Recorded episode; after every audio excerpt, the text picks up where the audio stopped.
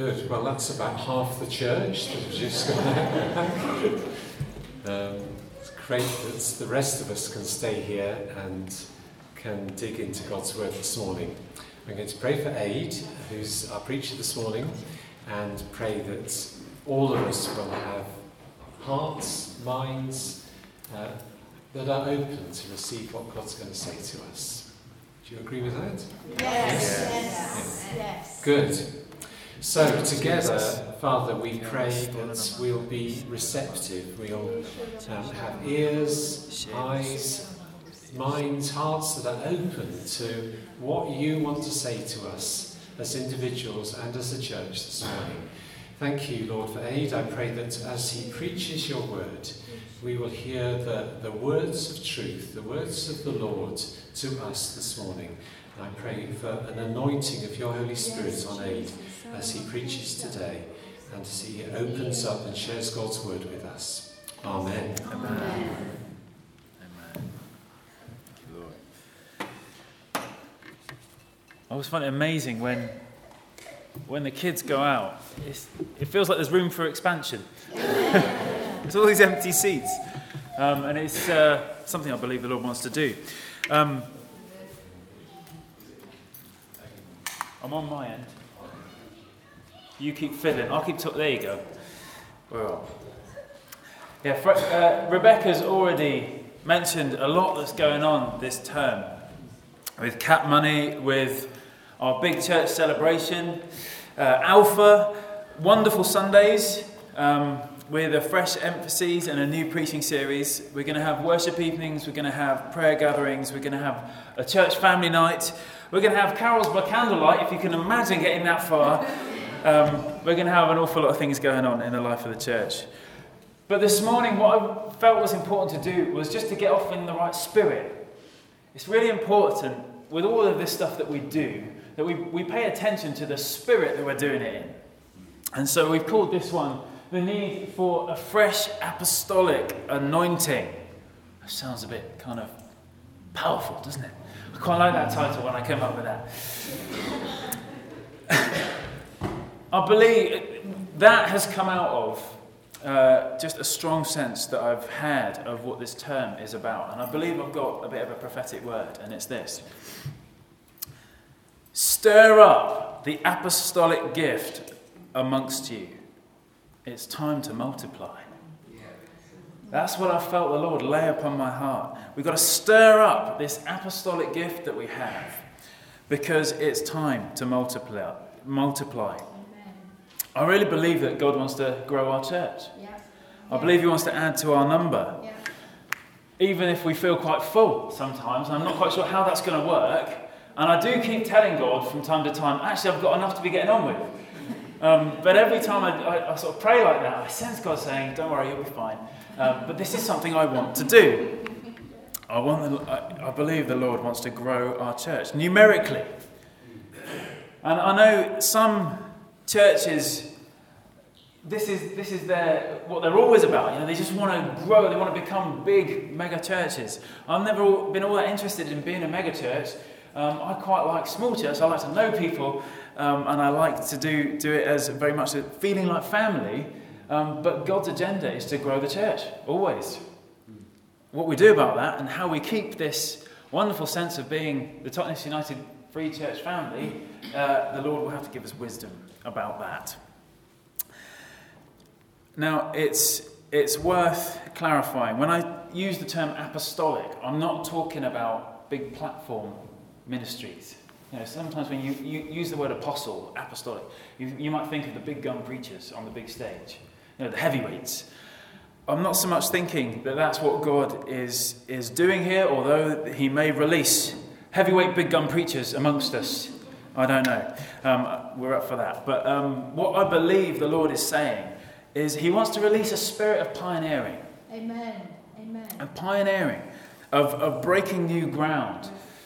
The word apostle means sent one, or sent ones, the apostles. There is a sending that is needed. The apostles were sent out with authority and power to achieve a mission, to establish the kingdom of God in new places. And I believe that that apostolic gift incorporates a lot of other gifts, like evangelism. All the apostles were evangelists. They, they all knew prayer victories. As part of this apostolic gift, there is an authority in prayer to be able to start praying in ways that changes things for the kingdom of God. Healing was part of it. Teaching and proclamation. They were teachers. They would proclaim the word with great power and see transformation. Um, imparting of spiritual gifts. It was the apostles that were able to release that flow of the Spirit, and other people would find the gifts that they possessed, that, that God was giving them, and people were raised up into ministries. And also disciple making and church planting. That's kind of, in a nutshell, what the apostles were all about. And I believe that this is very much a gift that we already possess in our church. We already have an evangelistic gift. We already have seen many prayer victories. We've seen healing. We've seen te- a lot of teaching and proclamation. We've seen people growing in their spiritual gifts. We, we, we love disciple making and church, well, church planting. In a way, every time we plant a new home group, it's like planting a new church. Every time we set up a prayer meeting in our workplace, it's like starting a new church. There's, there's new pockets of life springing up and people organizing themselves to grow as disciples. And there may be more church planting in other ways coming. Who knows? But what, I, I believe this is a gift we already have.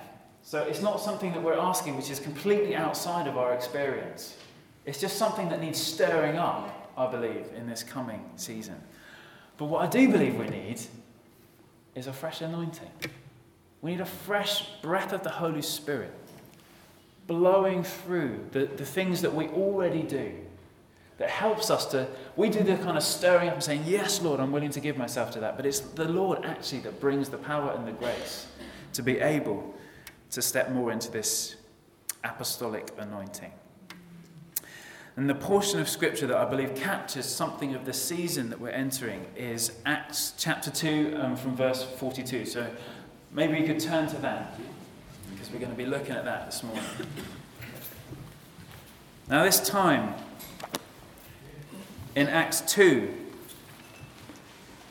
was just, there was just a wonderful apostolic thrust in the church. There was a, there was a power that was at work amongst the church which was pushing everybody out to be able to expand the frontiers of the kingdom. After Pentecost, there was this amazing energy to pioneer. And part of that came through persecution, where it was difficult to stay in Jerusalem and be a Christian, so they had to flee to other places. And of course, they carried the message wherever they went. And wherever these new spirit filled believers landed, the Lord did a new work. And so it was expansive in that way.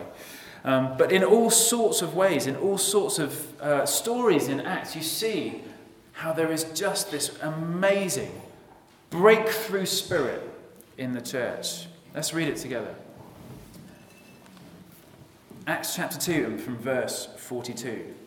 It says, They were continually devoting themselves to the apostles' teaching and to fellowship and to the breaking of bread and to prayer. Everyone kept feeling a sense of awe, and many wonders and signs were taking place through the apostles. And all those who had believed were together and had all things in common. And they began selling their property and possessions and were sharing them with all as anyone might have need. Day by day, continuing with one mind in the temple and breaking bread from house to house they were taking their meals together with gladness and sincerity of heart, praising God for having favor with all the people. And the Lord was adding to their number day by day those who were being saved. Sounds good, doesn't it? Yeah. It sounds amazing. Now, some people, many churches have taken this portion of Scripture and said that's what the church looks like when it is working at its very best. And I would agree with that, wouldn't you? And some churches have even made, the, I think, a bit of a mistake of kind of re- re- reducing it to a bit of a formula. I, if you do verse 42, you can get verse 43 and verse 47 as well.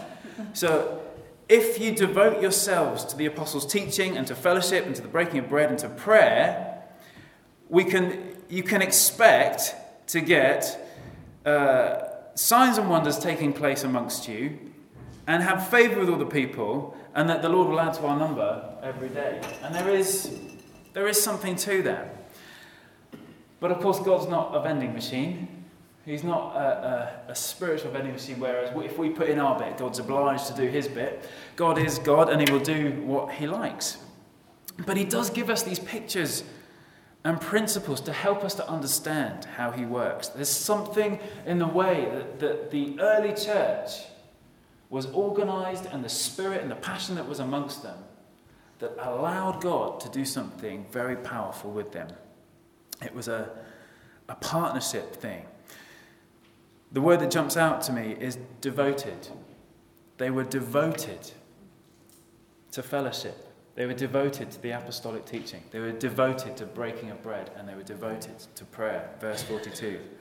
It's an interesting word. In Greek, it's proskarterio, if you're interested. And it's made up of two Greek words. The karterio bit means to be strong and steadfast, enduring, never giving up, tenacious. The pros bit means to move towards. It, it denotes a positive movement or action towards something. So, devoted here means a strong, enduring, and positive movement towards something. So, this is a time when the whole church, everybody, everybody jumped in and gave themselves to a strong, determined pursuit of God Himself and the things of God and the life that God was beginning to birth amongst them. There was a relentless energy of God that birthed the church and then sort of spilled over into rapid expansion. Devotion was and still is the normal response of those who have been saved and filled with the Holy Spirit. We are the devoted. We are called to be the devoted. So these verses in Acts are not a description of a formula, they're a description of the life that we're saved for. We are saved to be God's devoted people. It's the same word in Acts chapter 6 and verse 4 where it says, The apostles devoted themselves to the ministry of the word and to prayer. You see, what was happening was there was a huge amount of admin that was coming the way of the apostles. There was a lot of people to look after, and there was a lot of things to organize.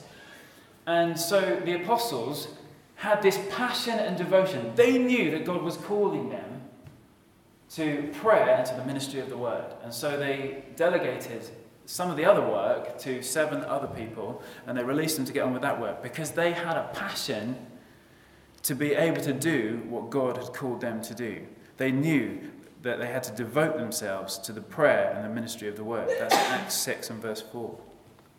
They knew what they had to do. They were like a dog with a bone. They were focused. They had passion. They made some, some strong choices.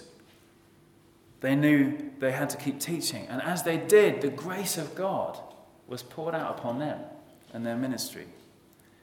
So we see this again and again and again devotion and grace, devotion and grace, devotion and grace. The Apostolic Church knew that God was always prepared to pour out his grace. They'd seen it in Jesus. Jesus was always prepared to pour out his grace. He was extravagant when it came to pouring out his grace. He did it freely and liberally. They knew nothing else. That was how God is. The grace they would rely upon, the goodness of God they would rely upon. They also learnt from Jesus what devotion looks like. No one was ever more sold out for the kingdom than Jesus Christ. And he gave all. So this was their model, this was their, their pattern. Acts 2 says the apostolic church was devoted to the teaching of the apostles. And a couple of chapters later, it says this And with great power, the apostles were giving testimony to the resurrection of the Lord Jesus, and abundant grace was upon them all. That's Acts 4:33. So the apostles were devoted to what they were called to do. The church were devoted to the apostolic teaching, and the grace was just flowing freely amongst them all. devotion and grace, devotion and grace. They're two parts of the same relationship. It's our joy to be devoted to God. Have that single focused passion for the Lord. It's our joy. It's God's joy to pour out His grace. It's a wonderful thing. This is, I believe, a picture for us right now. I believe God is saying to this church focus your passion on me because I want to pour out my grace upon your church. This season, we're going to call the preaching series Devoted. Forged by the words of the apostles. We're going to be looking at the, some of the key themes uh, running through the teaching of the apostles and the experiences of the apostles to see if we can just draw out some of what this apostolic thrust was all about. What was important to them? What, what did they keep returning to? What was some of the strongest teaching that the apostles gave out? And what, what kind of situation were they speaking into? How can we learn as to the behavior of the apostles? Keys and tools for us to be able to move in a more apostolic anointing in our church. Does that sound good? I keep using words like anointing and grace. Uh, they're key words for the coming season. I believe that we need to understand what these words, anointing and grace, is, is all about. Um, and I want us to get used to them, to become comfortable with them. But I'm aware that there may be some people here that these are brand new concepts for you. So I, I want to kind of explain a bit what they mean.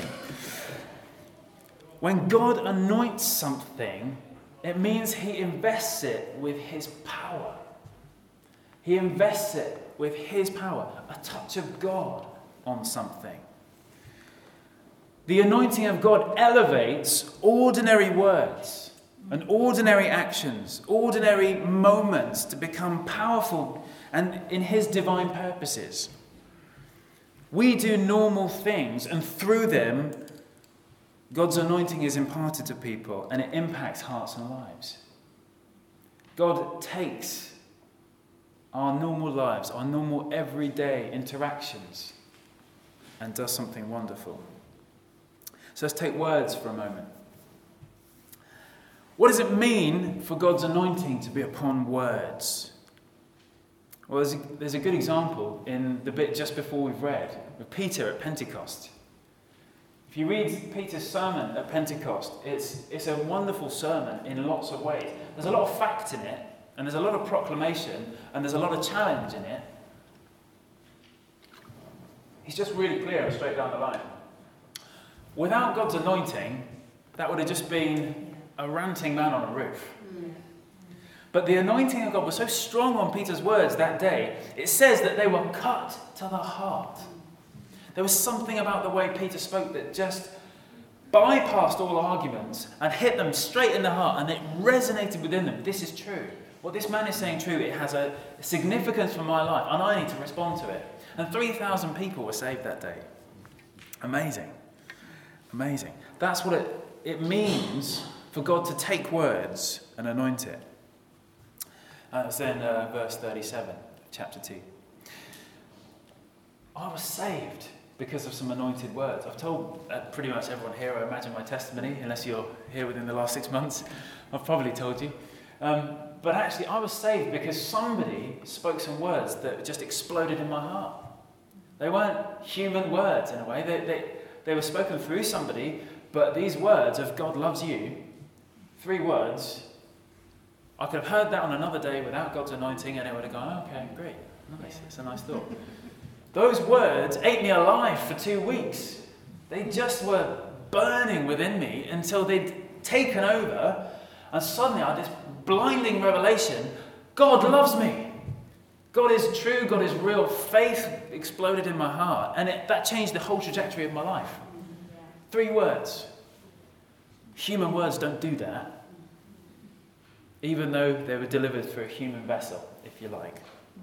Powerful, powerful words anointed by God. I remember, uh, this, this can be almost in passing.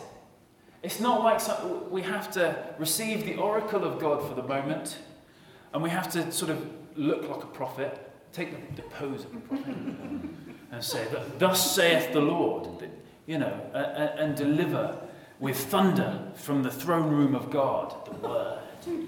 Sometimes this can even happen in passing.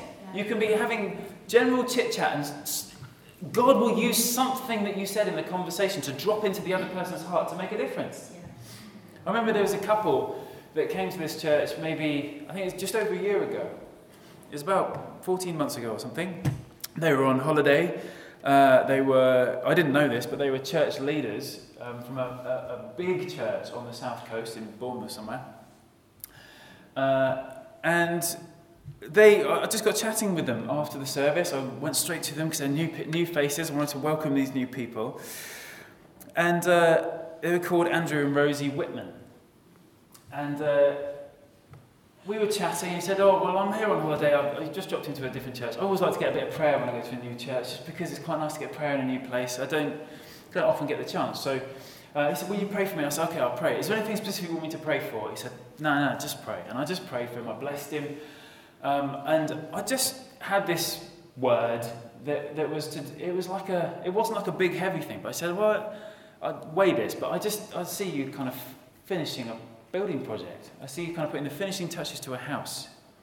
And the, and the two of you are just standing back and looking at this wonderful thing that you've made, and you say, We've done it. We can move on now. And uh, I said, Well, I'll just leave that with you. Uh, and we carried on chatting for a while. It was almost kind of lost in the conversation. I just thought, well, this is just something I saw while I was praying for you. Um, and then about a month later, I had an email from him, and he said, he said this. He said, Dear Ade, you may or may not remember me, uh, but my wife Rosie and I visited you while on holiday in June this year. It was the Sunday you preached on 1 Corinthians 15.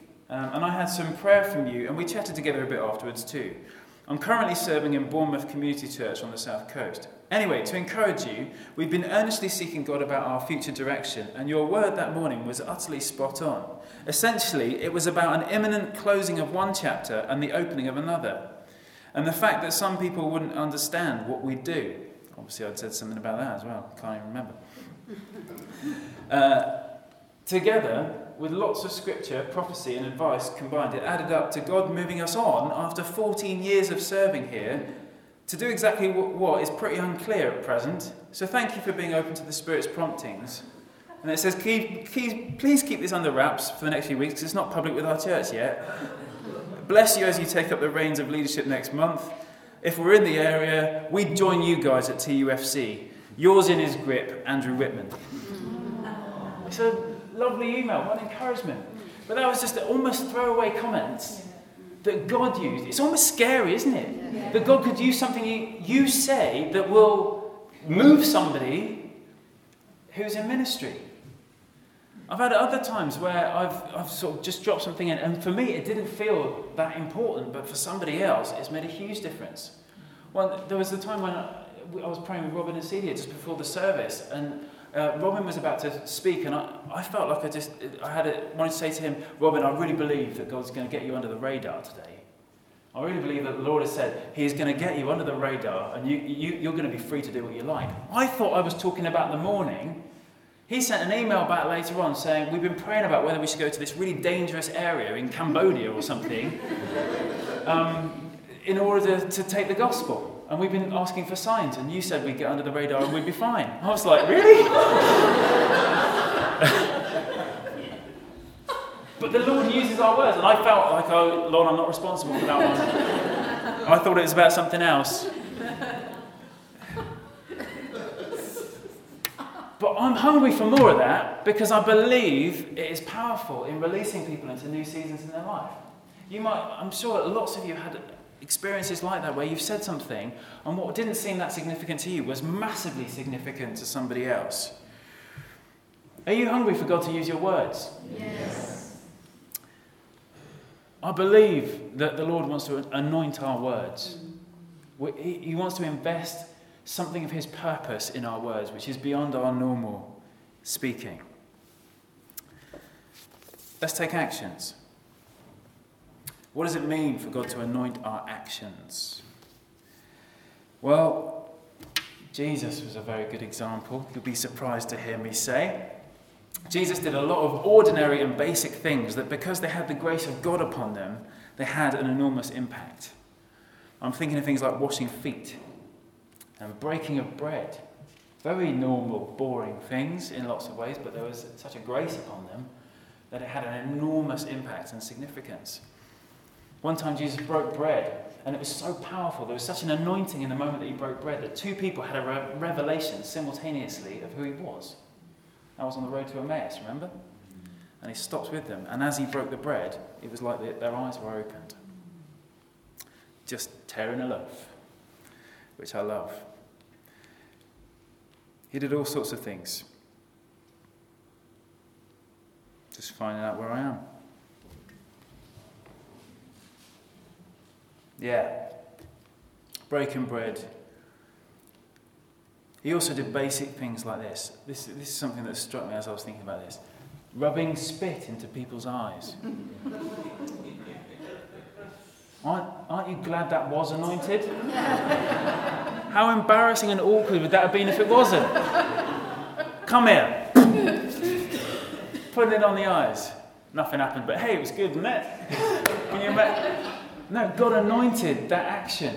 He knew that that was something that, that he could do. He visited people in hospital, simple things. He invited himself to people's houses. Think of Zacchaeus. All he did was spot somebody in a tree and say, I'm coming to your house for tea. What a, a powerful impact that had in Jericho. You know, huge change of the whole atmosphere there just because he did that. He did lots of quite ordinary things, but God used them to release his power and his goodness.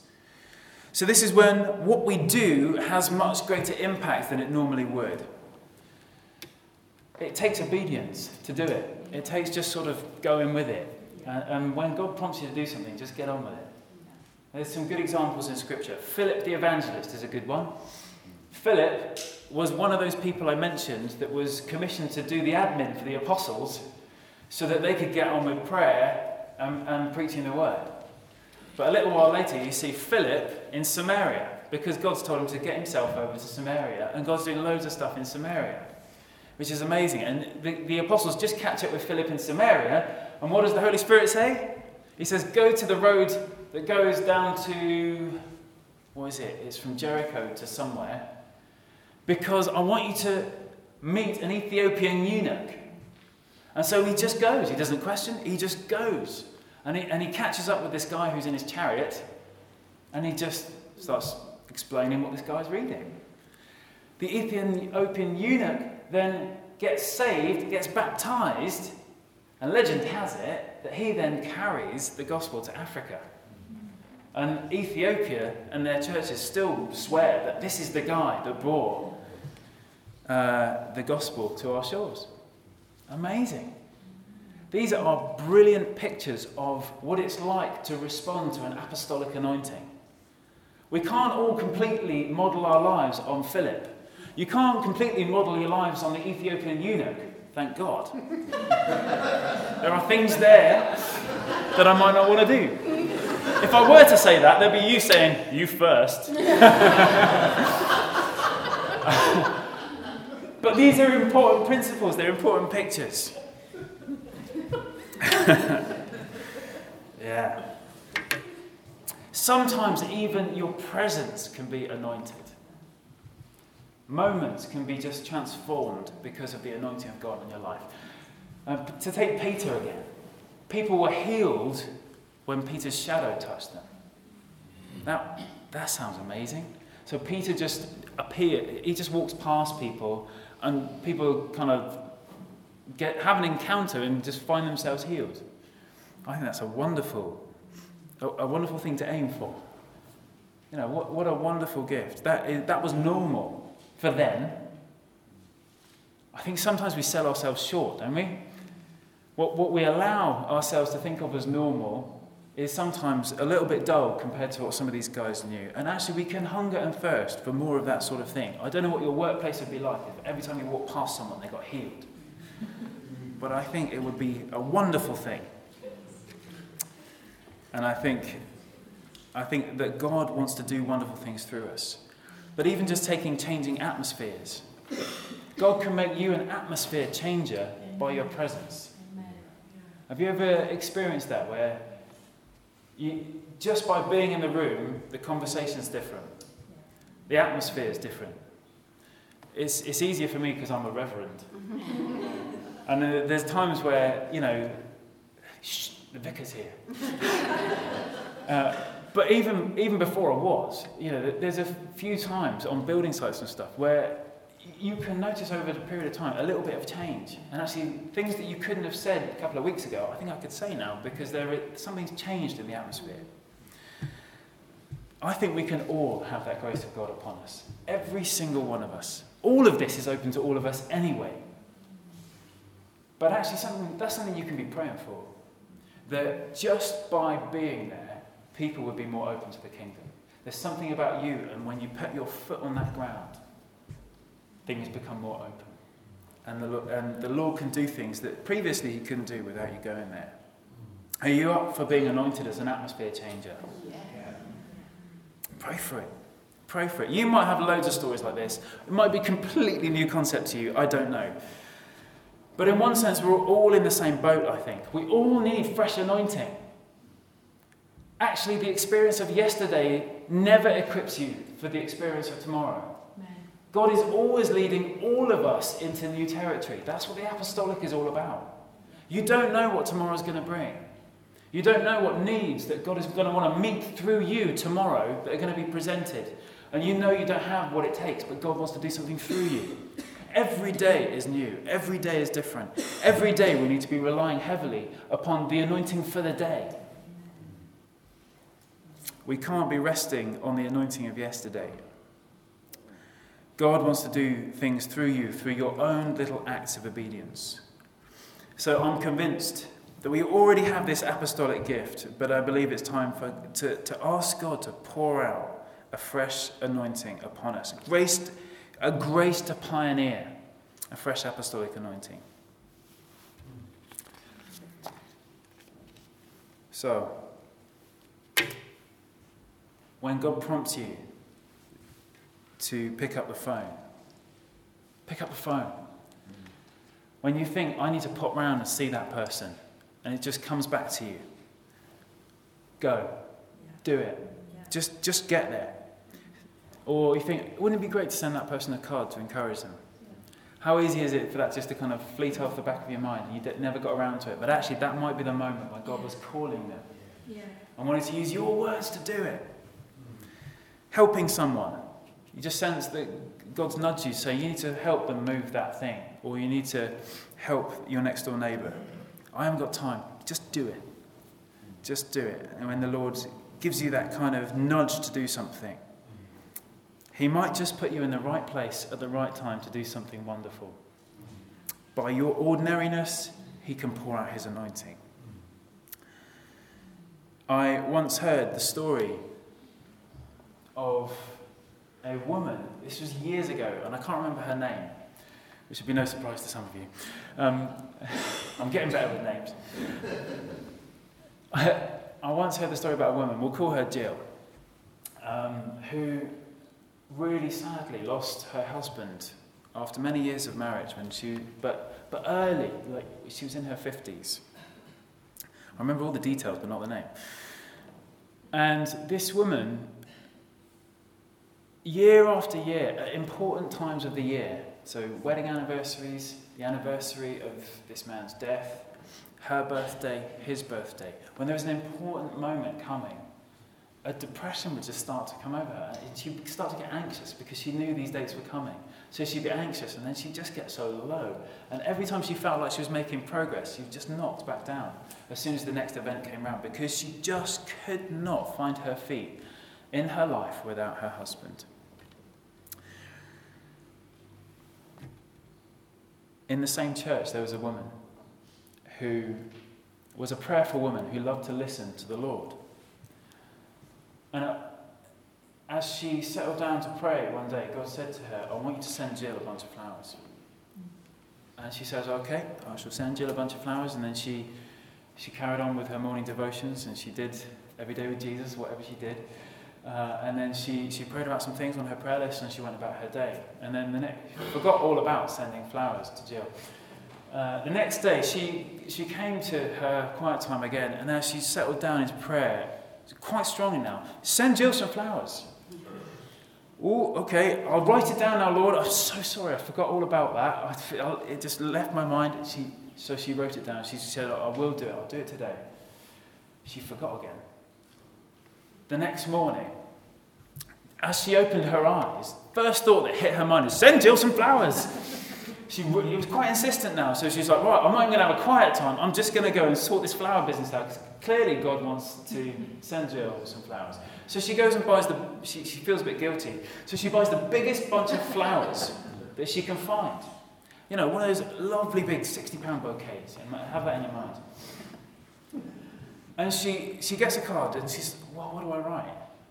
Well, she just wrote from God. Because these were from God. So she just put that in the top of the flowers, left it by her doorstep, and left. So Jill wakes up and opens her front door and finds these flowers. And something within her just breaks. You see, what, what the other woman didn't know is that this was her wedding anniversary.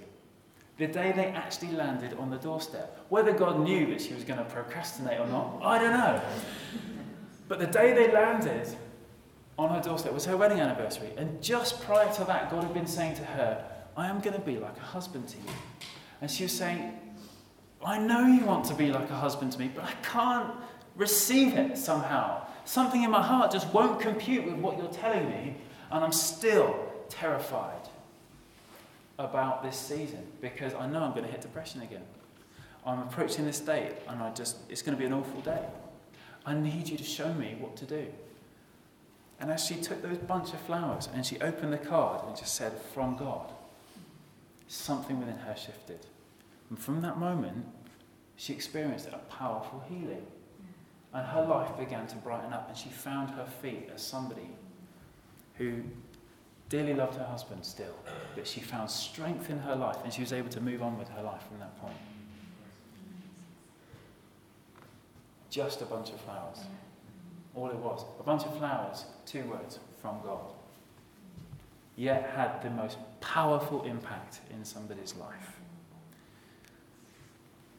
we don't necessarily ever know how God is going to use the things that we say and do. You will never know. You cannot know. If you did know, it would probably mess with our heads. We've got to trust Him.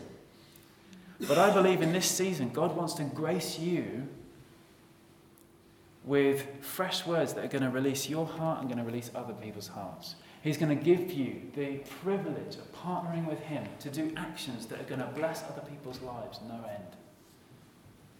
He's going to speak through you, He's going to use you.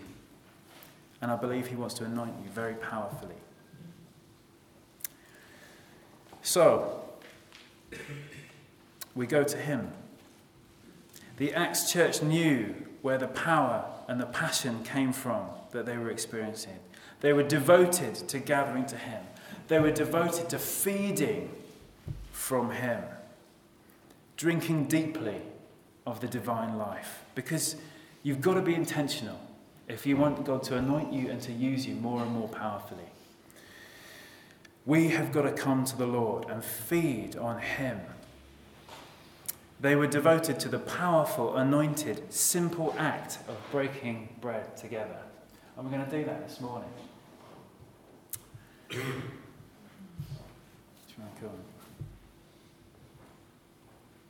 Let's just prepare for communion. Because it is in Him that we find strength. Consider this all the fullness and power of God was fully invested and contained in Jesus.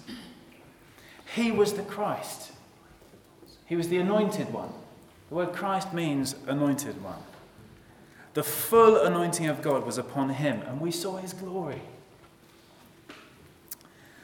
But when Jesus took the loaf of bread at the Last Supper and broke it, he explained that he was being broken open so that the fullness of God would no longer be constrained to his mortal flesh, but that it might be released and freely given for us to take within ourselves. We are invited to come and partake of the Anointed One. He wanted to be clear. Everything he demonstrated was being made available to the apostles. Everything that he did was being made available to us. The same is true right here today. It's his, it's his clear intention to make the life he demonstrated available to you right now.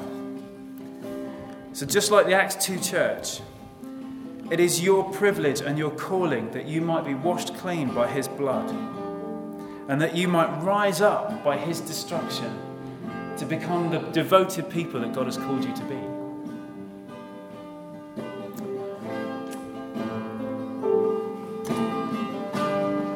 Now,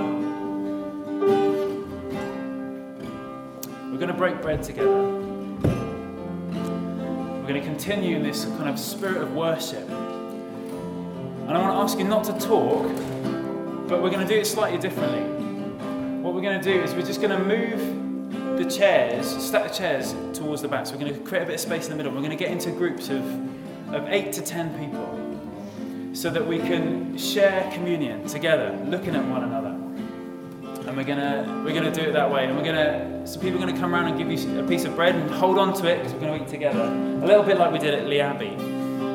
And if one person from each group could just come and grab um, a cup and a serviette, and then we're gonna do communion together. So let's stack the chairs and we'll have communion.